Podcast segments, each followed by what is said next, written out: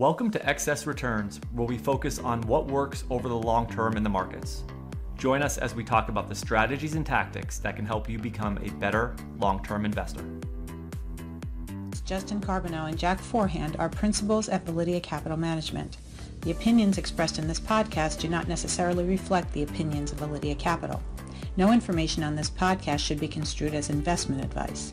Securities discussed in the podcast may be holdings of clients of Validea Capital.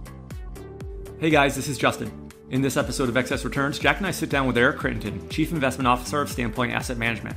Standpoint creates all weather investment strategies, and we talk to Eric about his approach to blending different asset classes together, trend following, investing in environments like the 1970s where there was high inflation, and some of his original research on things like small cap stock performance and more.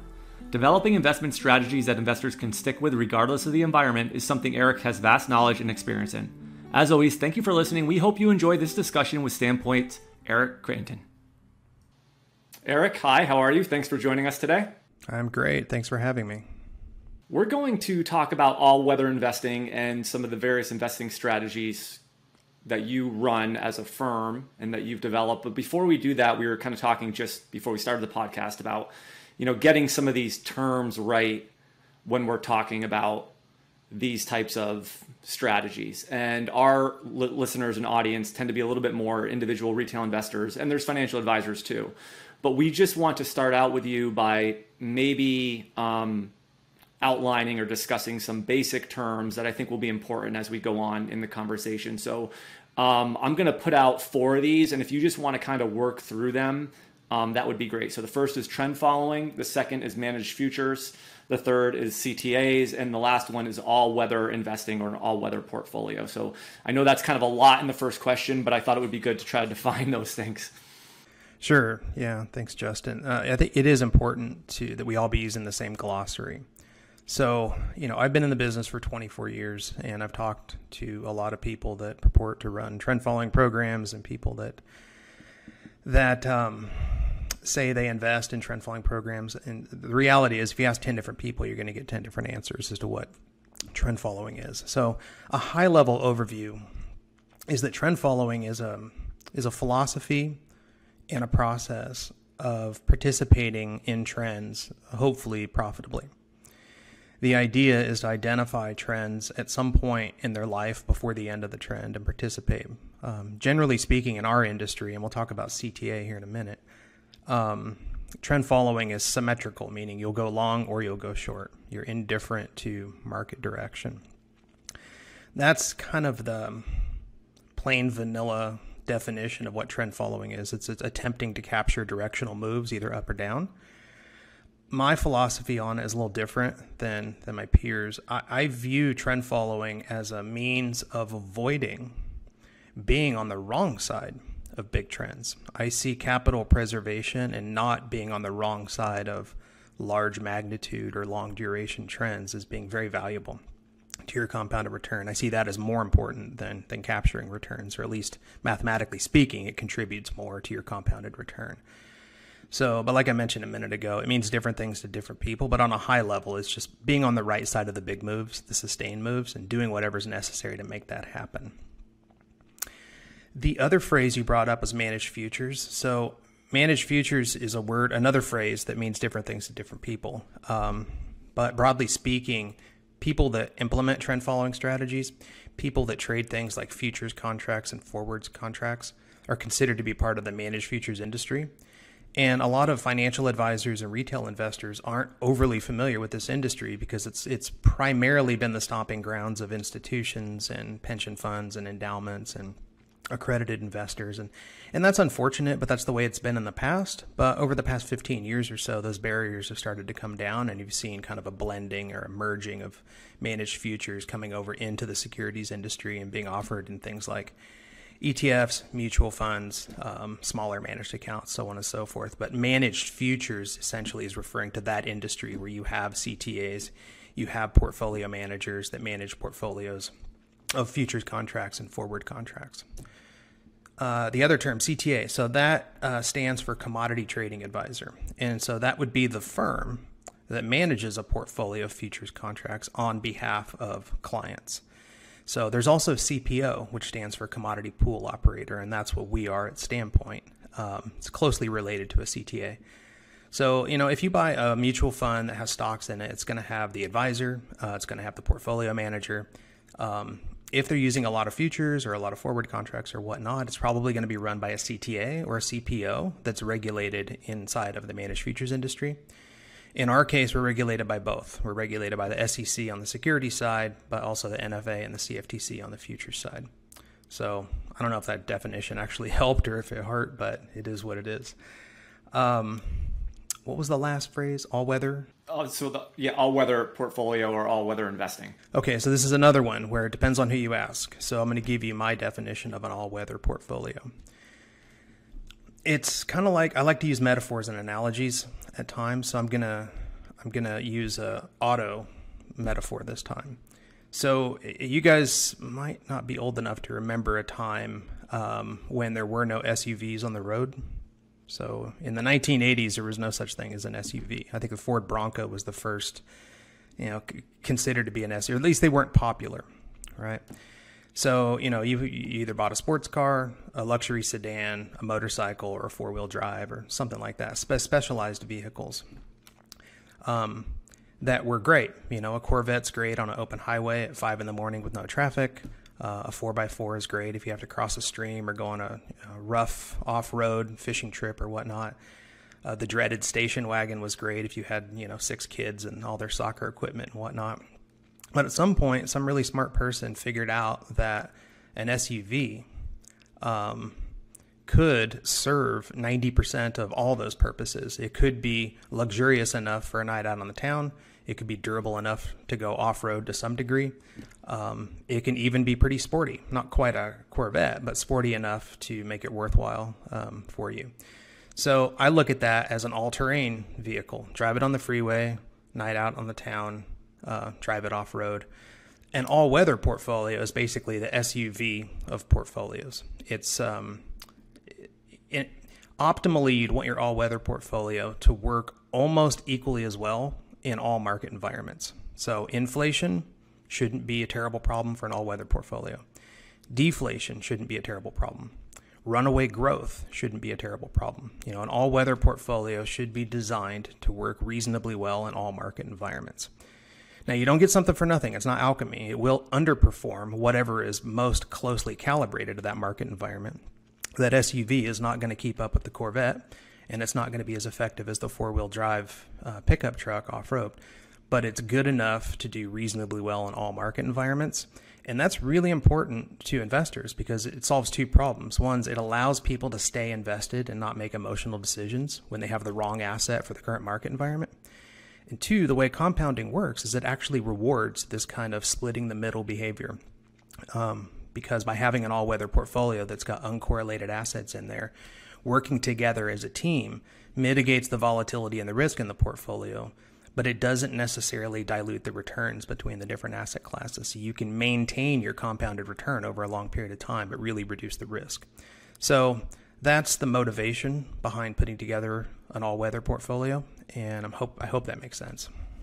Yeah, I love that. That's that's great. I love that analogy, and I think that's a good way to sort of define all those things. So thank you. I wanted to ask you, um, you know, one of the challenges I would think in building an all-weather portfolio is there's so many assets out there you can invest in, and just looking, you know, I know you guys have a broad base group of assets you, you invest in. I'm wondering how you think about that decision in, in terms of which which assets belong, which assets add value to an all-weather portfolio, and which ones don't. How you think about sort of which assets comprise your portfolio. There's several different ways I can go about answering that question, and I could probably talk for two weeks. So I'm going to focus on the two most important concepts, um, and a little bit is is you know my philosophy is going to bleed into that because uh, my philosophy and my team's philosophy guides our decisions. So the first thing I'll say is that I believe there are structural risk premia available in the markets. And if you want to collect those and have them show up in your account in the uh, form of returns, then you have to provide some sort of a valuable service to the marketplace. You know, you have to be accretive to the ecosystem that you're entering. Um, I do not subscribe to the gladiator mindset that of alpha and you got to get in there and be faster and stronger and smarter than everyone else. I think that's an idealized um, state of mind that is more, you know, movies and books. But in real life, if you can offer a valuable service to the marketplace, it will welcome you and you will find your niche. You'll own that piece of real estate in the ecosystem and you'll collect your returns. So, if we look at things like stocks, bonds, um, metals, grains, energy, livestock, these are all markets and they were designed for different reasons. Um, but if they persist, um, there's going to be some sort of a structural risk premia there that you can collect if your behavior um, allows you to collect it. In other words, if you participate in the market in the way that actually adds value to the other market participants, you can collect that risk premium. So that's my philosophy going into it. It's, it's not that I'm trying to be faster, smarter, or better than everyone else. I'm trying to earn that return by providing liquidity to whoever on the other side of the trade isn't profit seeking or um, they're willing to suffer some sort of an opportunity cost because it's worth it to them. So it, it doesn't seem related right now, but I think it'll tie back to what I'm about to say next. So your question was uh, about you know how do we there's so many markets to choose from. How do we pick which ones? Well the first thing i look at is liquidity. Um, because if you think about what i just said if you're going to provide a service to someone on the other side of the trade and you want to extract profits and you want to manage a few billion dollars you need liquidity because liquidity is the evidence that there is demand for some sort of a risk transfer uh, and that there's some sort of a risk premia there. So how you measure liquidity is different for different markets. In stocks, you know, it could be free float, it could be full float, it could be volume or some other metric that you come up with. In futures, it could be open interest, it could be volume, um, it could be open interest multiplied by you know the the notional value of the contract um, you've got to come up with some sort of a mechanism for determining, you know, what is the proxy for the underlying risk premia and the hedging pressure and the kind of stuff that I look for in a market. So for me in futures, simply put, that's pretty much just the open interest. And on the stock side, it's the free float market cap. So I scan all the different tradable assets in the world that we're legally allowed to access from the US. And I do this twice a year. Uh, and then I compile that data into a database, and then I run some calculations on it, and I sort them from most liquid to least liquid, and then I go down the list, and there's a cutoff point at some point. Right now, it's the 75 most liquid futures markets in the world, and that's on the future side. And then on the equity side, it's essentially the MSCI World Index, which is market cap weighted um, developed nations, and that happens to be my current opportunity set. We'll probably expand that in the future as we get bigger, but right now I feel like that's completely suitable uh, for our needs. Does that answer your question? Yes, absolutely. Okay. Um, I was wondering, um, you know, one of the things that we've all been spoiled as investors because, you know, if you look at the period from 1980 to now, I mean, we've basically had rates falling the entire time. We've had very little inflation.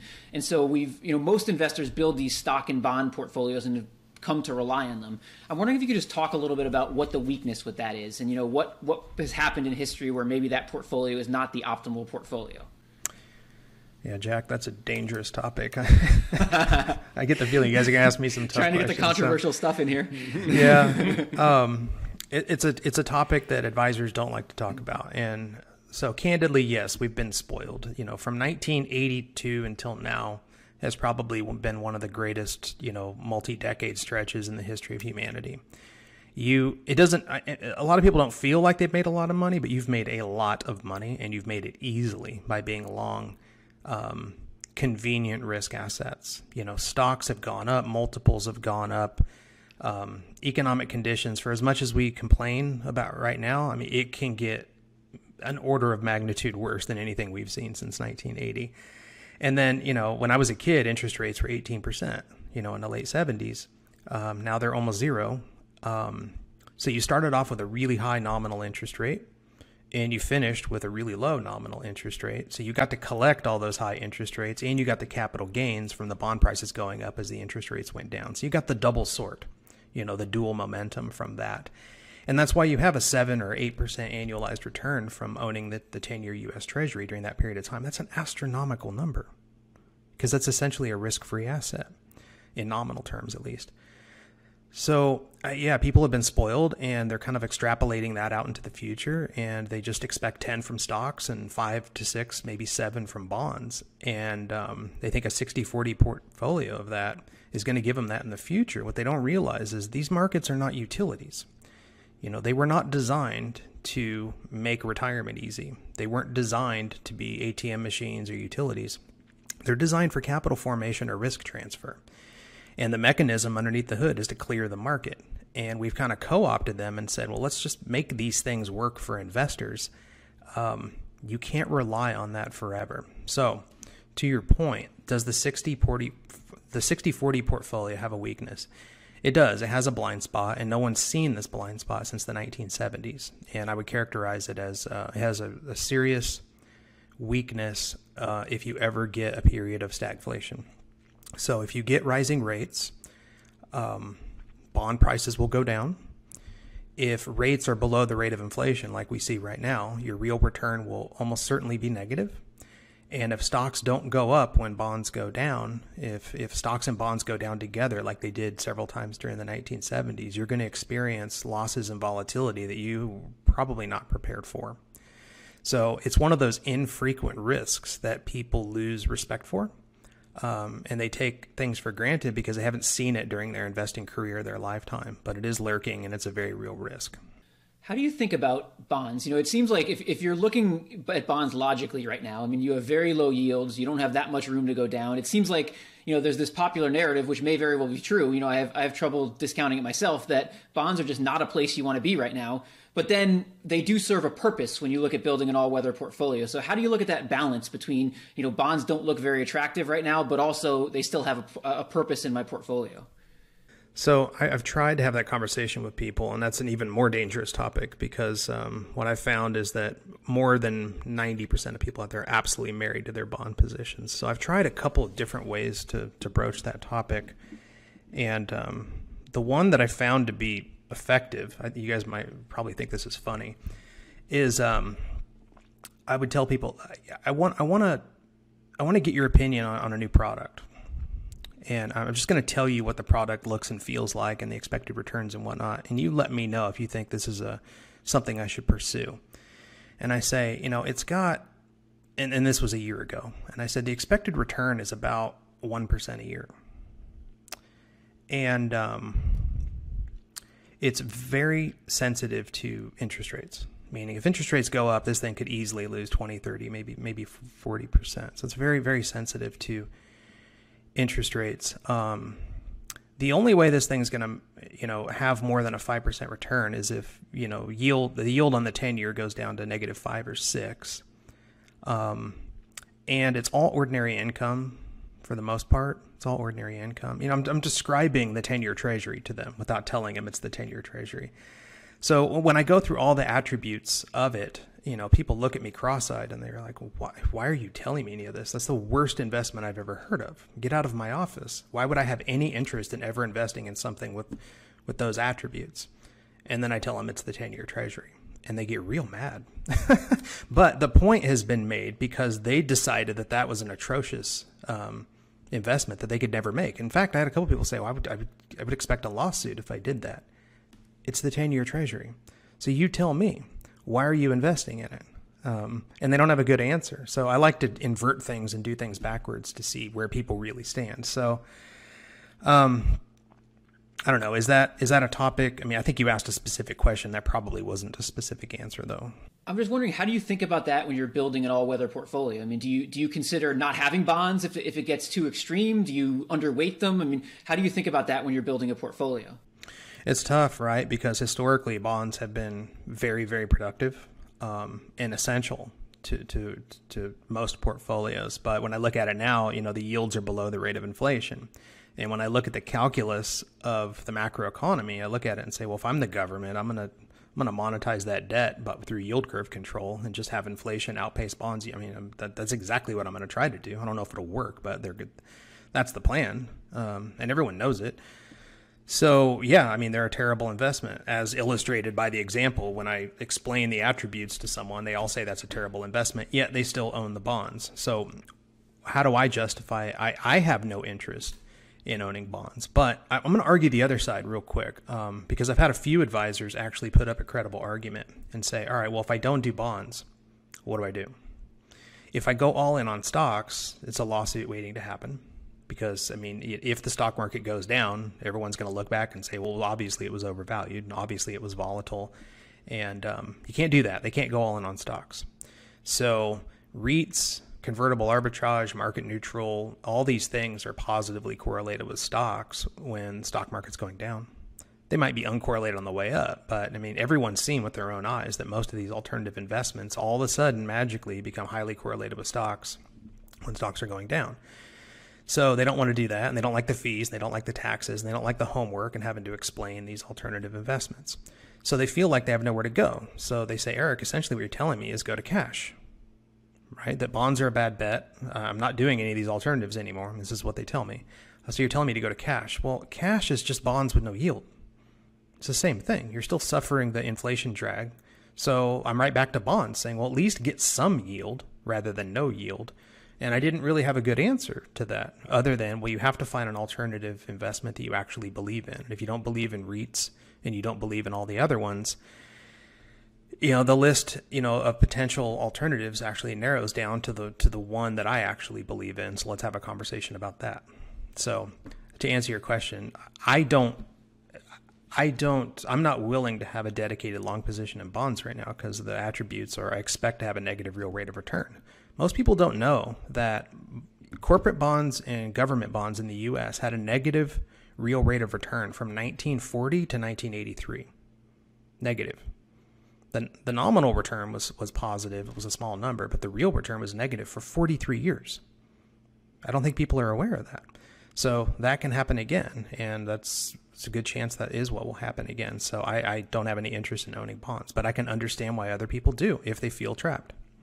Yeah, I think your, your argument about having to find a suitable replacement is a good one. You know, Morgan Housel's had one of the best arguments for individual investors holding bonds I've heard, which is basically it prevents you from selling your stocks. So effectively, you know, you if you have that risk, you know, limiting factor in your portfolio, when the, when stocks go down a lot, you're less likely to sell your stocks, and if your stocks are going to generate a lot of your return over time, then that behavioral component, you know, tends to help you. But so I guess your point is true. You, you need some sort of replacement for that if you're you know if you're not going to own bonds. Yeah, and my rebuttal to that, and I agree, it's it's generally true. Um, it's easy to feel that way looking back over the last forty years. But what do you do when stocks and bonds go down together, like they did several times in the seventies? You know, if you're if you're expecting treasuries to go up when stocks go down, you're already seeing the correlation start to creep up and become positive. What do you do then? Yeah, you don't have many options. Um, I wanted to ask you, there was one other thing on your list of potential investments you consider or different markets you consider that I thought was interesting because I didn't even know how you potentially could invest in this. Um, and, and that was carbon emissions credits. And so I was just wondering if you could talk a little bit about how that works, uh, how, how you can invest in carbon emissions credits. Yeah, so I'm not an expert on investing in them directly. I trade the futures contracts on carbon emission credits, and it's one of the most liquid futures markets in the world, and it has been for a decade now. And most people are still unaware of it. It trades over in Paris.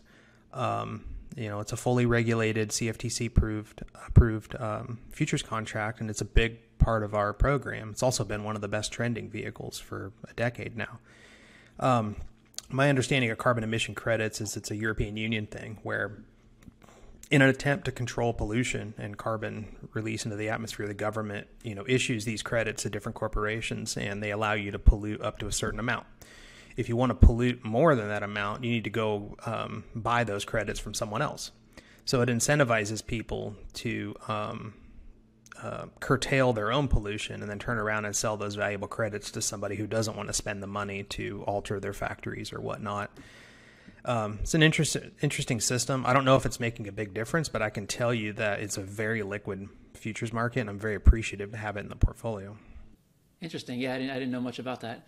The other thing I would add, let me let me add one more thing. Um, I'm constantly getting beat up by the crypto guys um, for for not having crypto uh, or Bitcoin or Ethereum in my portfolio, and they're always talking about all the returns I missed out on, blah blah blah. What they don't realize is that crypto liquidity in the futures world is actually pretty small. It's the 79th most liquid futures market in the world, um, which puts it down there with like feeder cattle and palladium and you know Japanese platinum relatively illiquid markets that don't move the needle very much.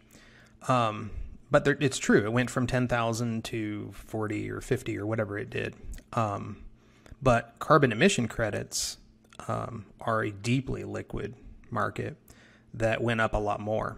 than crypto did over that same period of time. I think it's gone from five to 45 or 9x or something like that. So, or, and, uh, and then I turn around and ask them, are you trading carbon emission credits? And the answer is, what's that? so, you know, there's trends out there that no one are even uh, paying attention to that can be monetized.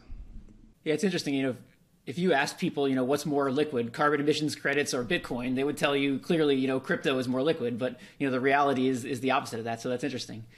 Um, just one last question I want to ask on this section is I want to ask you about how you think about. So we talked about some of the assets that go into an all-weather portfolio. The other big component of it is how do you weight those assets, and you know, considering risk and return, and you know, all of that. I'm just wondering if, at a high level, if you can talk about how you think about how you do, you know, how you manage the weights between all the assets in an all-weather. Right. So here, here's an area where I'm going to have a different answer, and I need to uh, admit that I've changed my thinking on this. Um, I spent the first probably 20 years of my career putting a really strong emphasis on the aspects of portfolio construction that allow you to maximize the perceived diversification benefit. So, in essentially identifying low correlation, low covariance portions of the portfolio and thinking those need to be weighted higher and then finding redundant, highly correlated portions of the portfolio and feeling like those need to be reduced. Because in theory,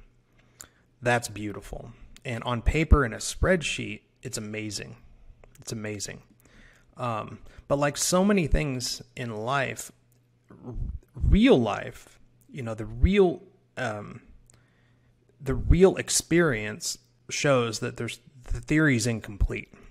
So and you can only learn this either vicariously through the experiences of others, which I try to do, um, or painfully with your own money on your own time. And what I've found is that the tendency to trend and the tendency to deliver thick, healthy risk premiums corresponds pretty strongly with rising correlations and rising volatility.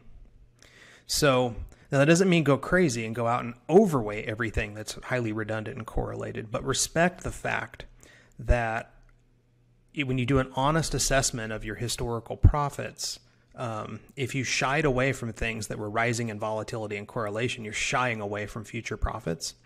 And if, if you if you dilute them and take those risk units and, and deploy them into things that have lower volatility and lower correlation, you end up overweighting things that aren't trending and and are having whipsaw conditions, you know, kind of sideways markets. And so you need to strike a balance. On one hand, you need to regulate the portfolio risk, but you don't want to do it so much that you're you're you're giving more than you get out of that behavior.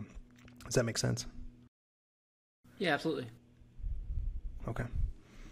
So, to answer your question, um, I think the question you ask is how do you wait? So uh, it goes back to what I said earlier, where it's it's liquidity.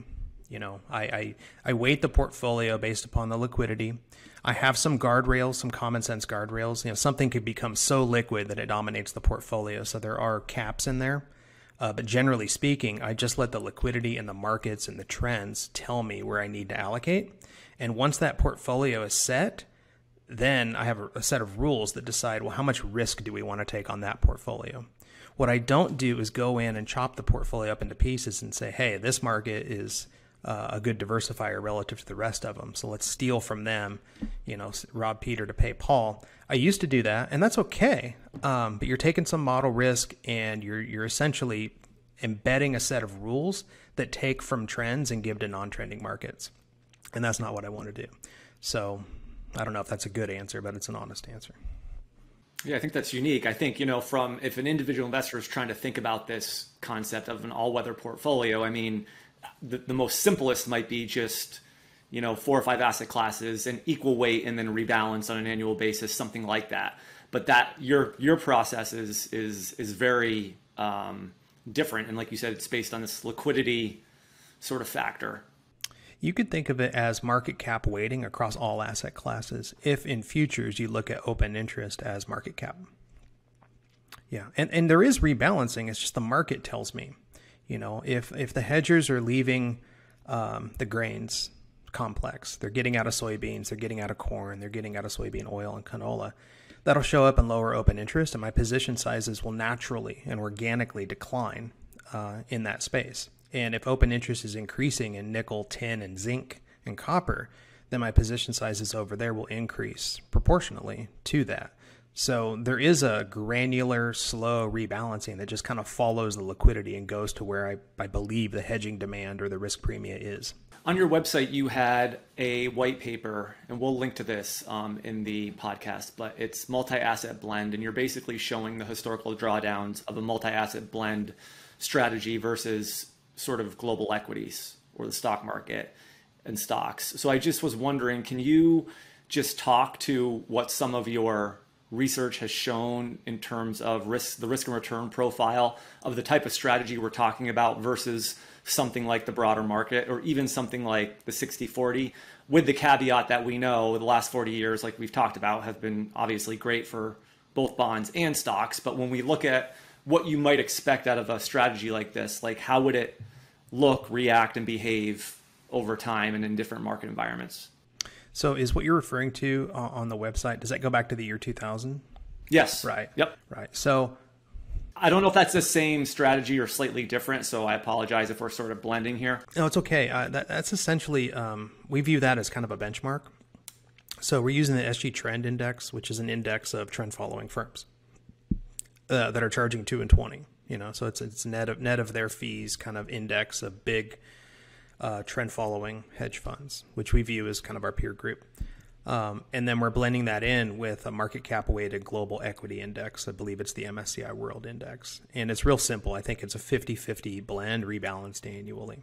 So, and that's just to give people, it's to demonstrate the impact of marrying trend following to global equities and just seeing what that would have looked like, you know, over the last 20 years or so. Um, I wish that index went back into the 70s. So my own internal research, I go back into the 60s um, because the 60s, the 70s, the 80s, I think are more indicative of the future than the 90s and 2000s were. So it's important to get all the seasons in there. If you want to run an all-weather portfolio, you need to know how it did in all the seasons. And almost nobody else in the world is looking at the bad season, which was the 1970s.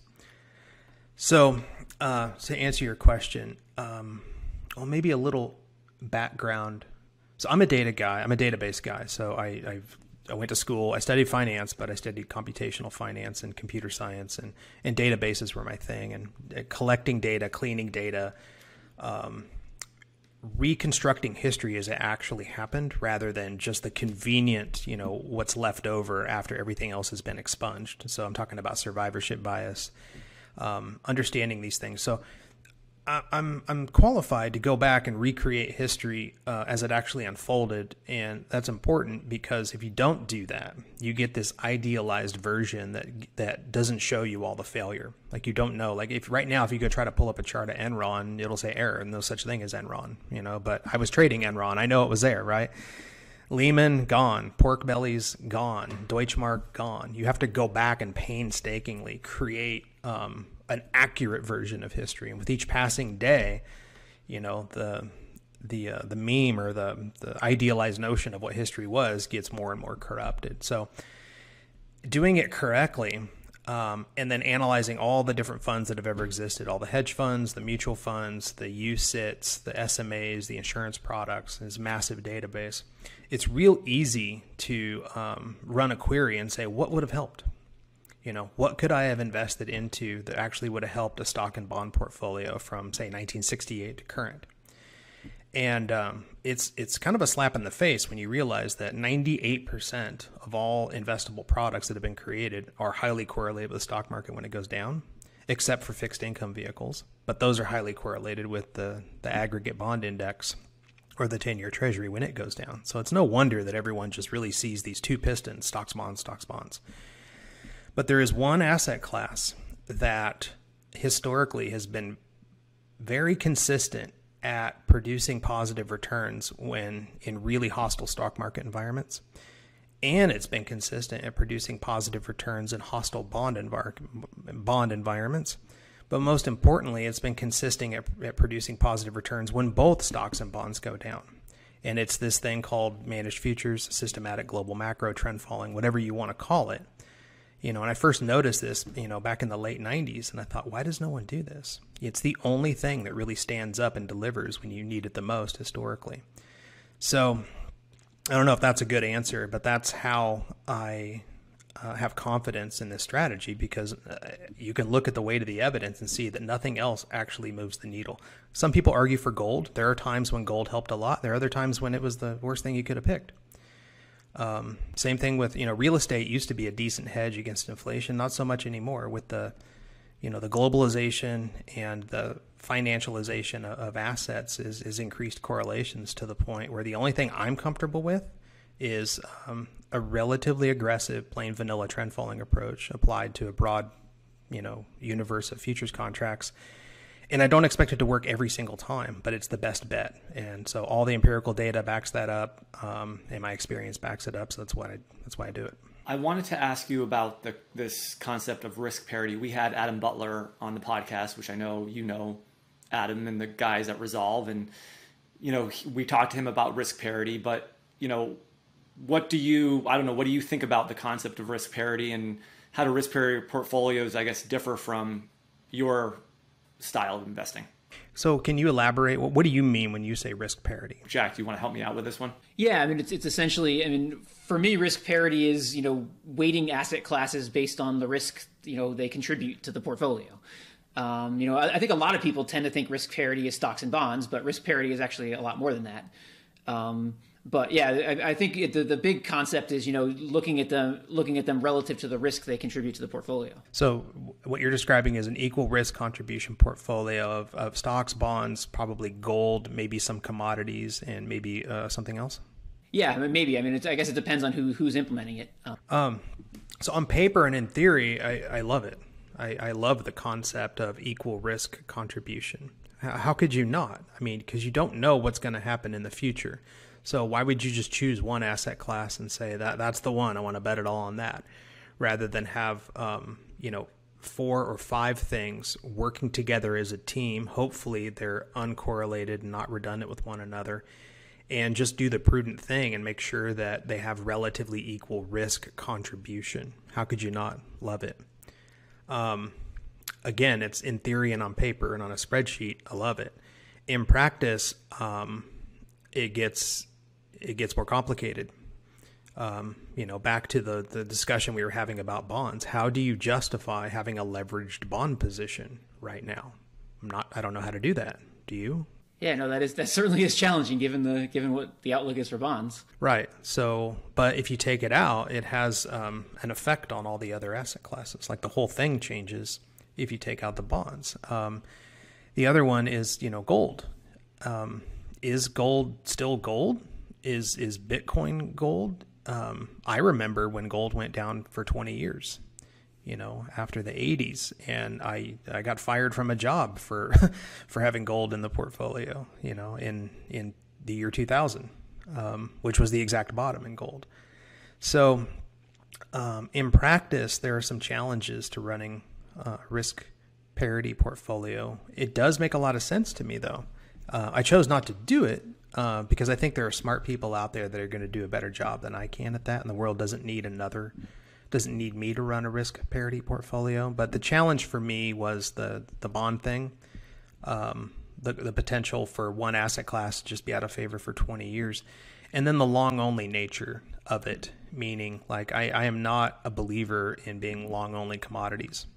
I don't think. I mean, commodity prices might be higher than they were 20 years ago and 40 years ago. That doesn't mean your total return from being long commodities is positive, though. You got to pay the storage cost, the transport cost, the insurance. The cost to carry, by my calculations, is higher than the um, nominal return and the price of the commodity itself. So I I don't view long only commodities as a legitimate source of return. So therefore, because of this, I end up with this trend following approach. So hopefully that makes sense. Why do you think trend following works? I mean, what's effectiveness behind it? So here's where I'll be very controversial. Um, I have super strong opinions on on this topic, uh, and I've dedicated a healthy portion of my life to analyzing this endless cir- circular reference on why trend trend following works. Um, I'll, maybe the best way is to share with you a story um, about my um, college years. I went to Wichita State University in Wichita, Kansas, which is you know uh, kind of an ag- that, that's an agricultural part of the world. Um, there's a lot of aircraft manufacturing and a lot of farming and a lot of commodity trading. And Koch Industries is there, K O C H, and I think they trade 21% of all the commodities volume in the world on it, some crazy number like that. And I don't know if you guys have ever been to Wichita, Kansas. It is literally the most boring place on the planet to live. It's uh, flat, it's windy, um, it's scorching hot in the summer, it's freezing cold in the winter, and there's absolutely nothing to do. So, but still, there's a lot of money there. Um, you know, there was uh, Cargill and Koch Industries and Boeing and Raytheon and Cessna. So there's just lots and lots of industrial and agricultural stuff going on. So there's talent there.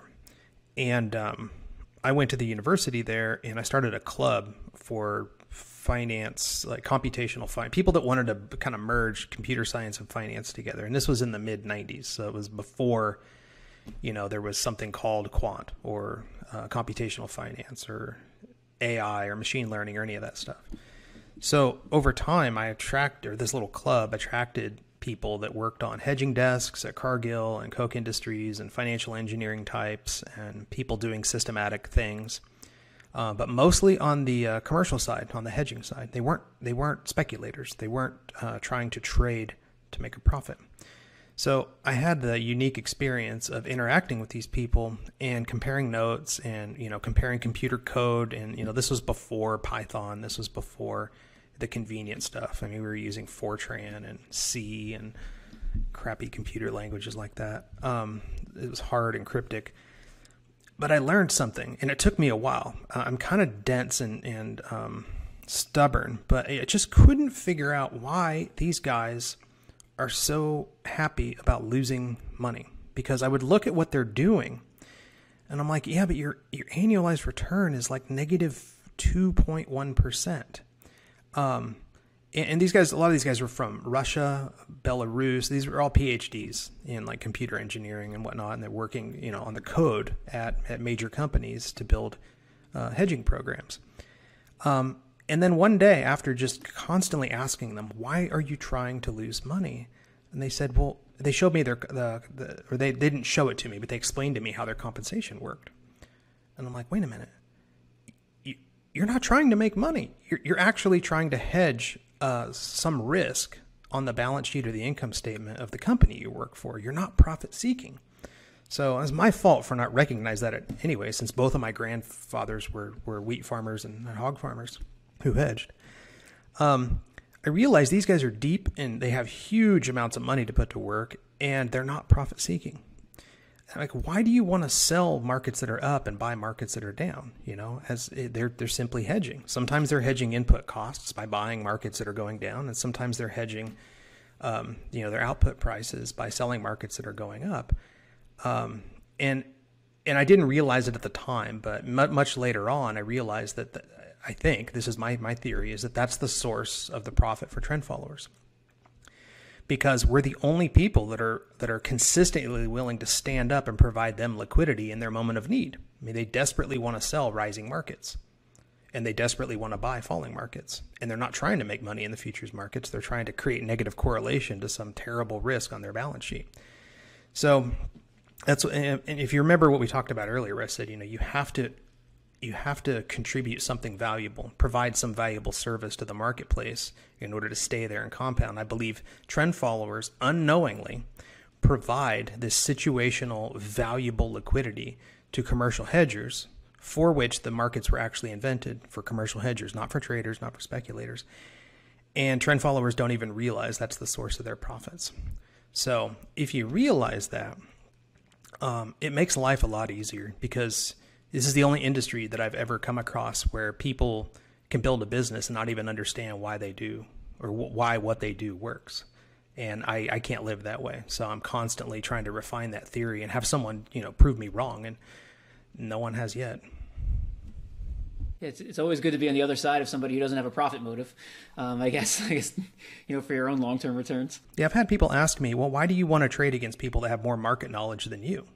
And I say, well, because they're they're looking to they're essentially buying insurance. That's how they view it.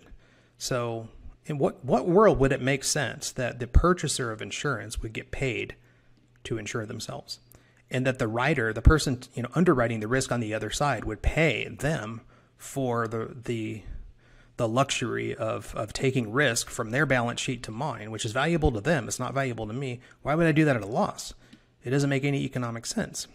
So yes, it is a comforting thing to understand, uh, and I can't prove it.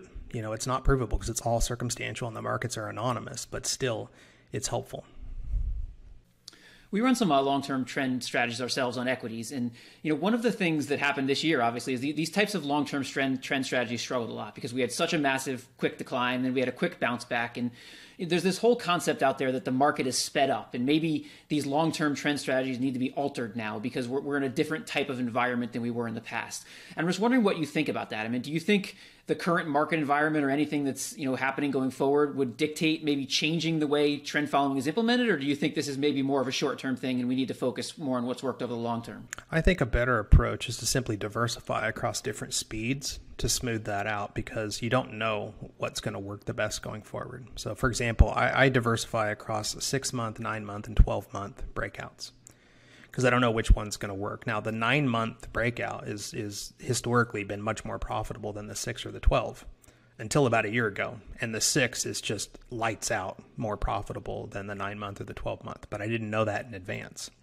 So by diversifying, and you don't have to stop there. You can do four months, you can do 14 months, 16. You got to, you can't go all the way out to five years, and you can't go down to two weeks. But there's a nice zone where you can diversify across all of them.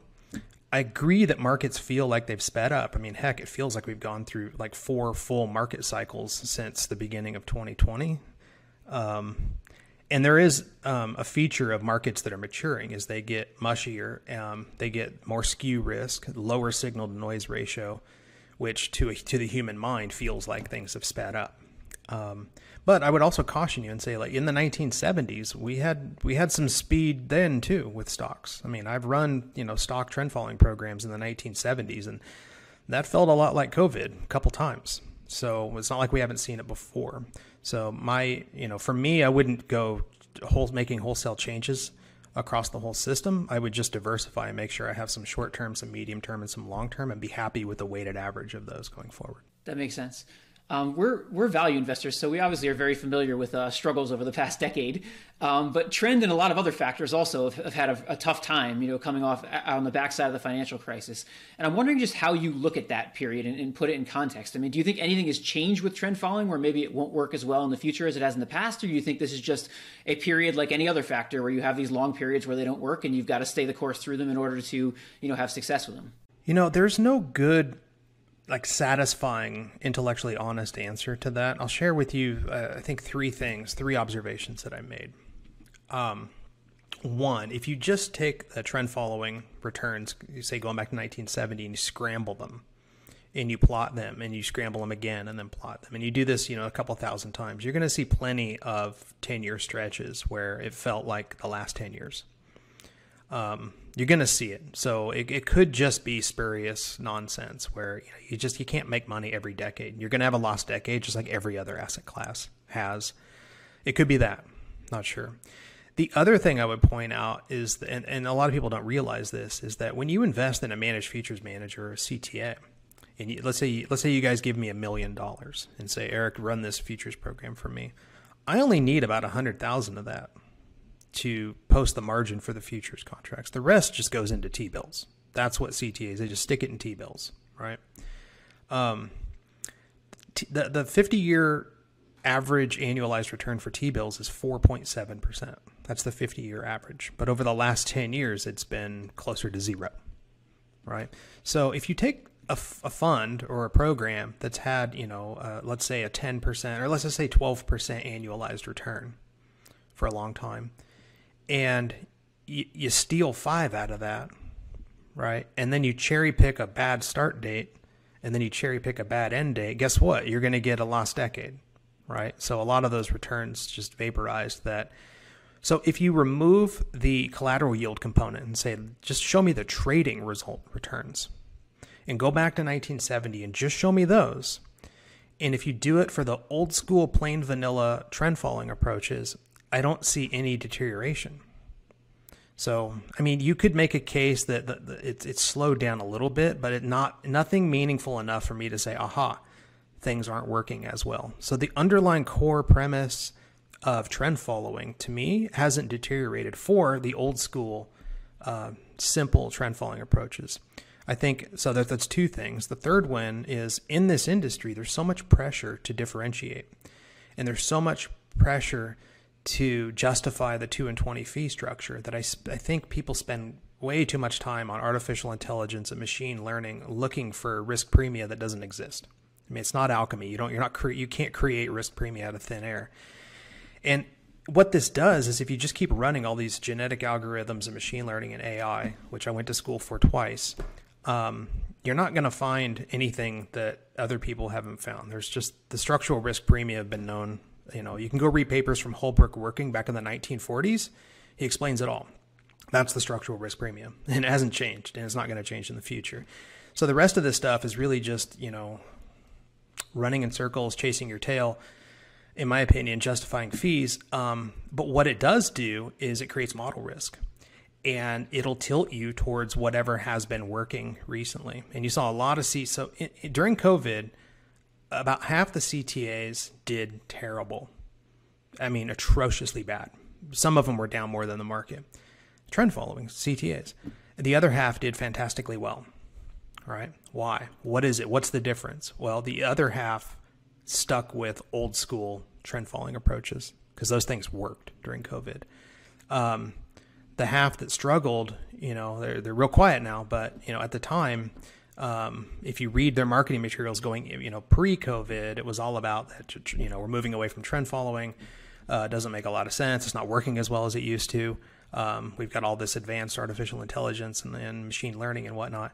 And I think that that biased them towards more stock market beta because that's the only way you could adjust the returns in the in the five years leading up to it which explains why they had a 99% correlation with the stock market, you know, for the for the year before that and the year after it.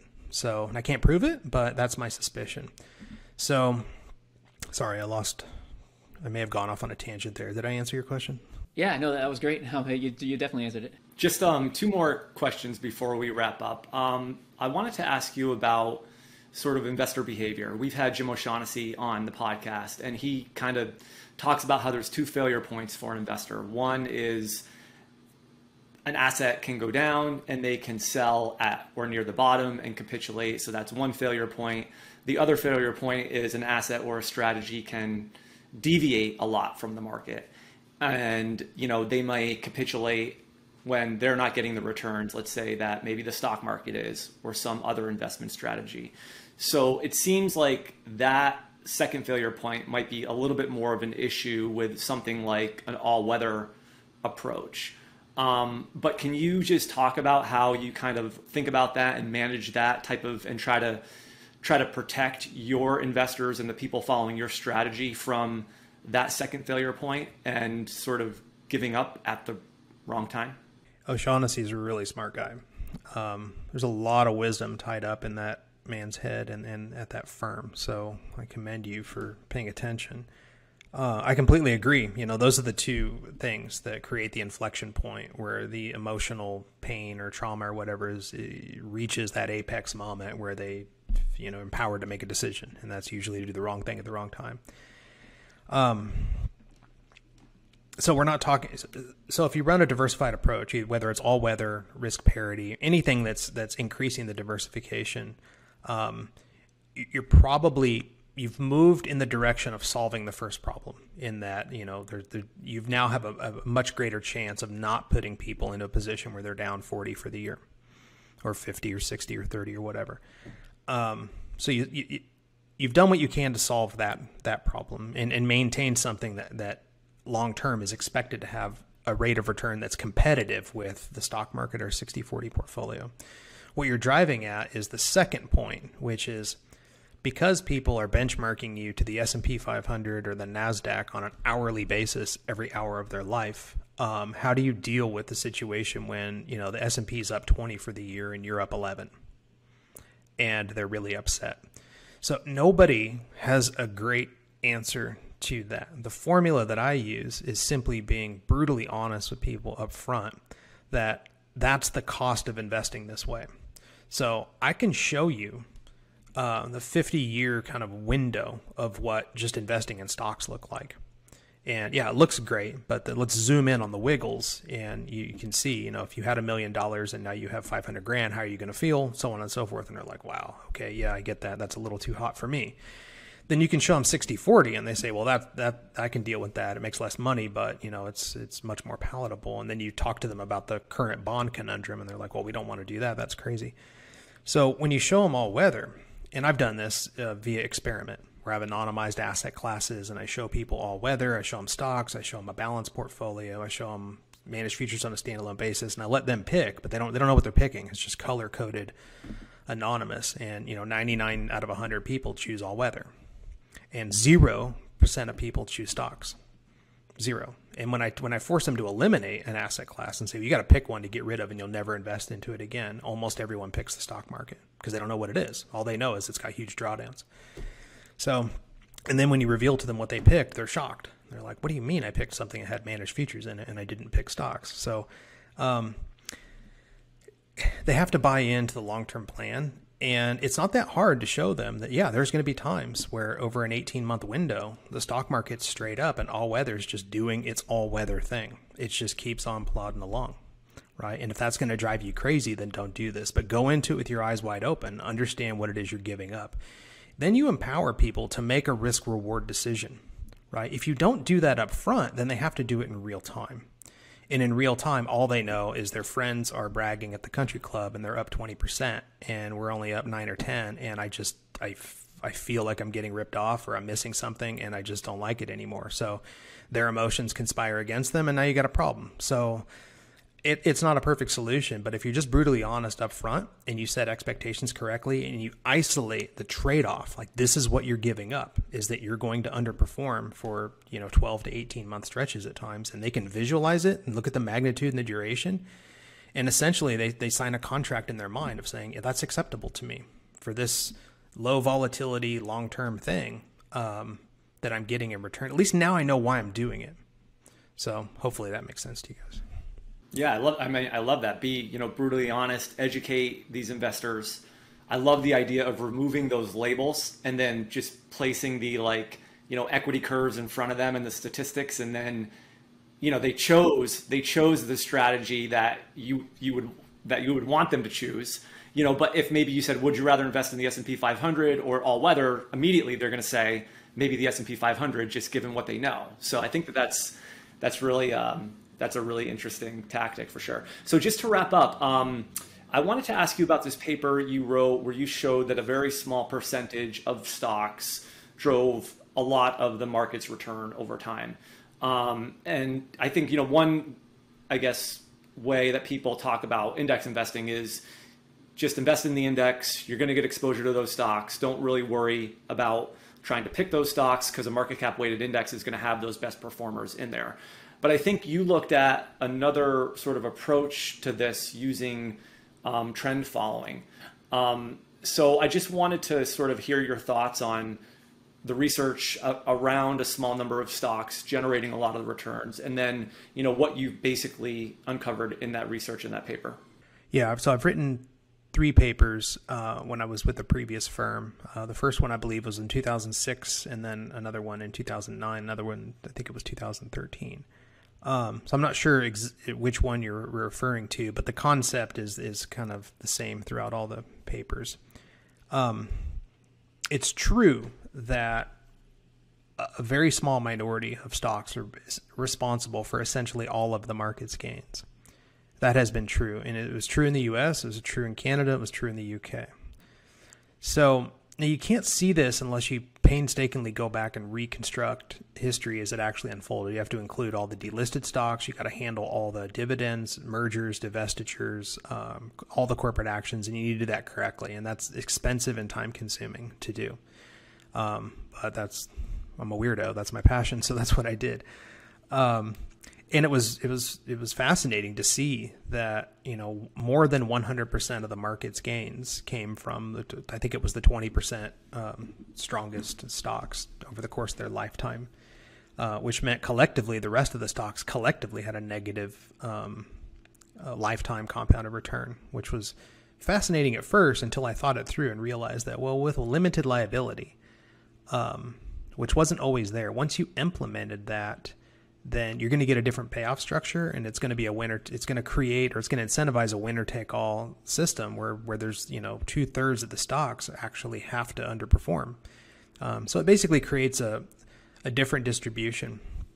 Um, and and there were two arguments like you like you you correctly articulated. One is well you could implement a trend following approach to try to capitalize on this phenomenon by by putting yourself in a position to overweight or, or more strongly participate in that small minority of stocks because I mean clearly they have to keep hitting new all time highs in order to do this.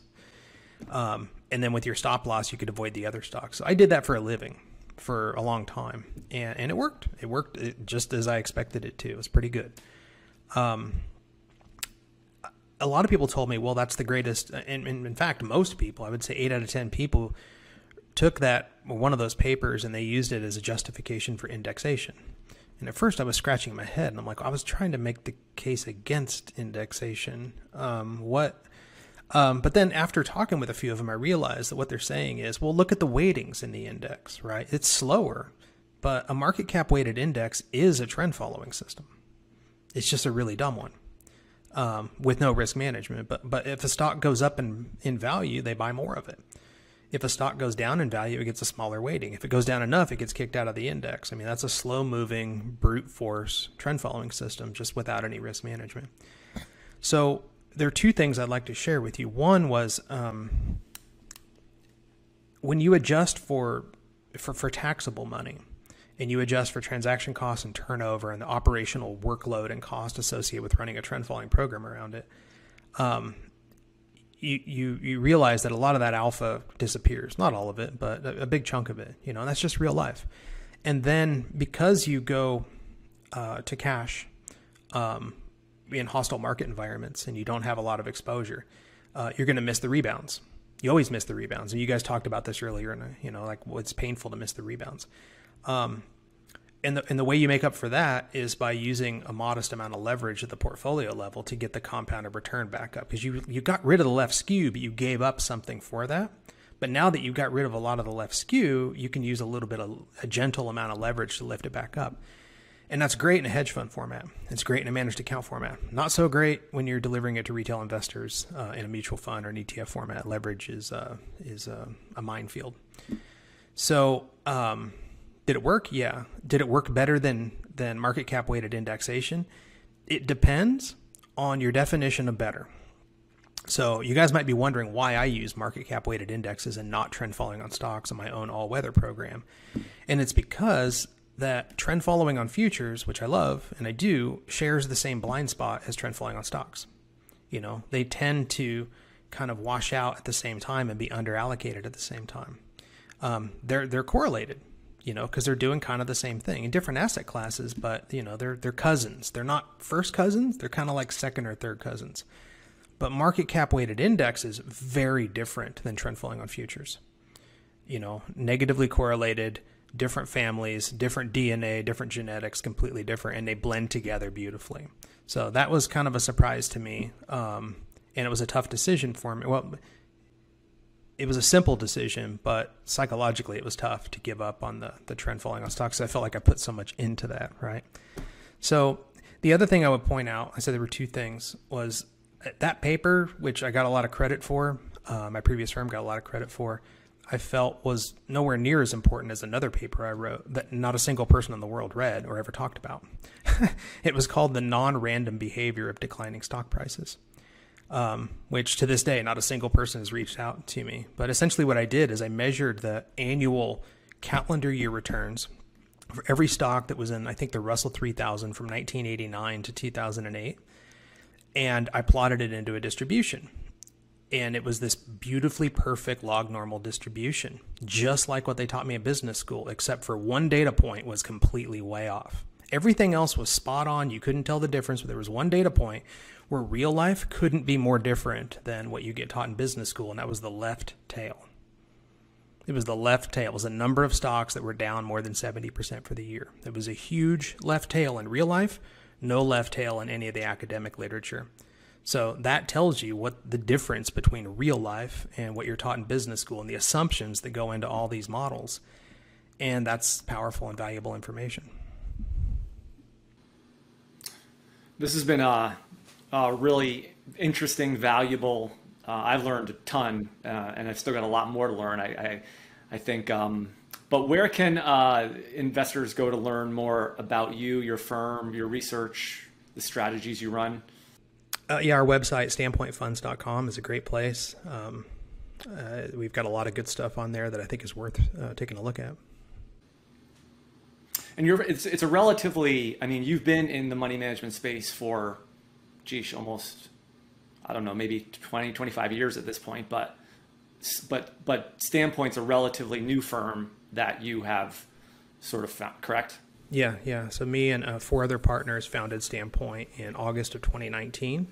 Um, so we are a relatively new firm, but we're some really old souls that work really old. So you see this gray hair, guys? Yeah. Like, I shouldn't be this gray. I see the gray but, beard. Yeah. but anyways, well, listen, uh, Eric, thank you very much for joining us. We really appreciate it, and we hope you have a, a good weekend. Awesome. Hey, thanks, guys. I appreciate it, and I look forward to the next conversation. Thank you. Take care, guys. Bye. Hi, guys, this is Justin again. Thanks so much for tuning into this episode of Excess Returns. You can follow Jack on Twitter at, at PracticalQuant and follow me on Twitter at, at JJCarbonneau. If you found this discussion interesting and valuable, please subscribe in either iTunes or on YouTube, or leave a review or a comment. We appreciate it. Justin Carbonneau and Jack Forehand are principals at Validea Capital Management. The opinions expressed in this podcast do not necessarily reflect the opinions of Validea Capital. No information on this podcast should be construed as investment advice. Securities discussed in the podcast may be holdings of clients of Validea Capital.